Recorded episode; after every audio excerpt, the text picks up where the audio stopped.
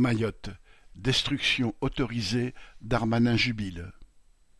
Lundi 22 mai, à Mayotte, les pelleteuses entraient en action pour démolir le bidonville Talus 2, sous bonne garde de forces de police, déployées comme sur un terrain de guerre. Au même moment, le ministre de l'Intérieur, Darmanin, revendiquait cette action en déclarant Le volontarisme politique paye. Nous continuons la destruction des bidonvilles dans lesquels habitaient de nombreuses familles dans des conditions indignes en proposant des relogements. Mais de quel relogement parlait-il? Un père tentait de conserver un peu de tôle pour se mettre à l'abri, car le prétendu relogement de cette famille, parfaitement en règle, est proposé à l'autre extrémité de l'île. Les enfants ne peuvent pas être changés d'école à deux mois des vacances. Je préfère qu'on reste ici, que les enfants continuent d'aller à l'école. On peut dormir sur la terrasse, disait-il. Les services de l'État ont dénombré cent soixante-deux cases à démolir dans ce bidonville, a précisé le préfet Thierry Suquet. On peut considérer aujourd'hui que la moitié des familles qui vivaient dans ce quartier ont été relogées, a-t-il assuré. Même si c'était vrai, que devient donc l'autre moitié? La vice-présidente de la Ligue des droits de l'homme, Marie-Christine Vergia, soulignait le problème. La première chose, quand on veut lutter contre l'insalubrité, quand on est dans une situation de misère comme celle de Mayotte, c'est de construire des logements.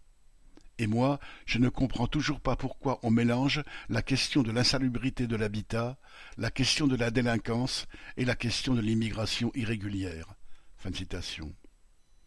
En effet, le dénuement dans lequel est plongée la population de Mayotte est le fruit d'une longue histoire dont les seuls responsables sont l'administration française et les gouvernements de droite et de gauche qui se sont succédés. Il y a aussi la question de l'eau, nécessitant des mesures comme des retenues collinaires qui a été laissées en déshérence depuis des décennies, imposant à la population des tours d'eau, coupures, la moitié de l'année.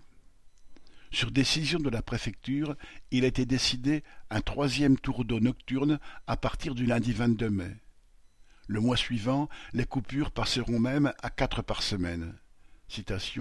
Tout le monde ne peut pas rentrer avant dix-sept heures et partir avant sept heures du matin, dit une mère de famille.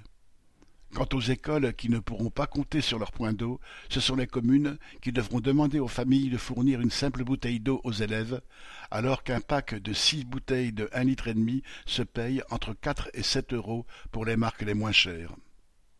Face à cette incurie, on ne sait si les propos du préfet remerciant la population de participer à l'effort collectif relèvent du cynisme, de la crainte d'une flambée de colère, ou des deux.